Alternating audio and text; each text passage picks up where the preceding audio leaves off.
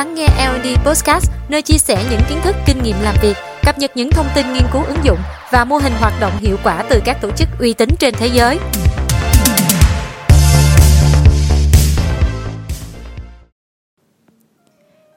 Chào mừng bạn đến với kênh L&D Podcast. Mình là Thảo, rất vui được gặp lại các bạn.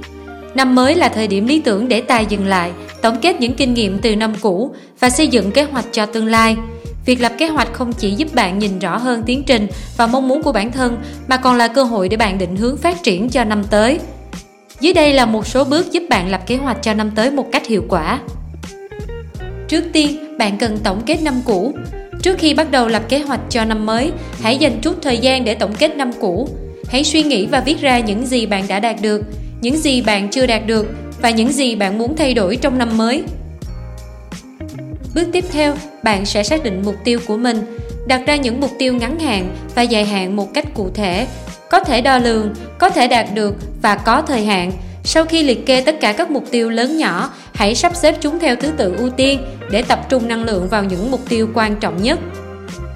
Sau đó, bạn lên kế hoạch chi tiết, phân tích những bước cụ thể cần thực hiện để đạt được mục tiêu, chia công việc thành các nhiệm vụ nhỏ hơn để giảm bớt áp lực và quản lý thời gian hiệu quả khi lập kế hoạch hành động, hãy nghĩ về những tài nguyên và sự hỗ trợ mà bạn cần. Ví dụ như, bạn cần học một kỹ năng mới, bạn cần tìm một người cố vấn, bạn cần dành thêm thời gian cho mục tiêu nào đó. Bước quan trọng tiếp theo đó là theo dõi tiến độ của bạn.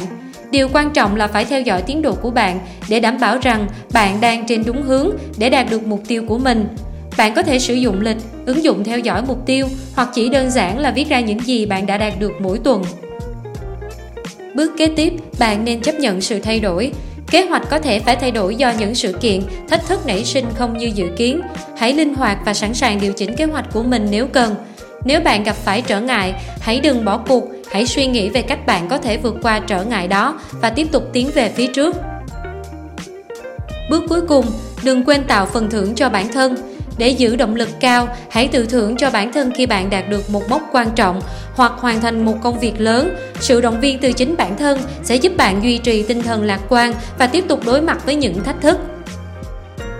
Tóm lại, để lập kế hoạch hiệu quả cho năm mới, bạn cần thực hiện các bước sau. 1. Tổng kết năm cũ 2. Đặt ra mục tiêu có thể đo lường và có thời hạn 3. Lên kế hoạch thực hiện chi tiết 4. Theo dõi tiến độ của kế hoạch 5. Chấp nhận sự thay đổi 6. Tạo phần thưởng cho bản thân để duy trì động lực và tinh thần lạc quan Lập kế hoạch cho năm mới không chỉ là việc đặt ra những mục tiêu, mà còn là quá trình tự phát triển và hoàn thiện bản thân. Điều quan trọng nhất là kiên nhẫn và nhất quán trong việc thực hiện kế hoạch của mình. Hãy bắt đầu năm mới với tâm thế tích cực và sẵn sàng đối mặt với những thách thức mới nhé. Thảo xin chào và hẹn gặp lại các bạn ở những tập sau. Cảm ơn bạn đã lắng nghe LD Podcast.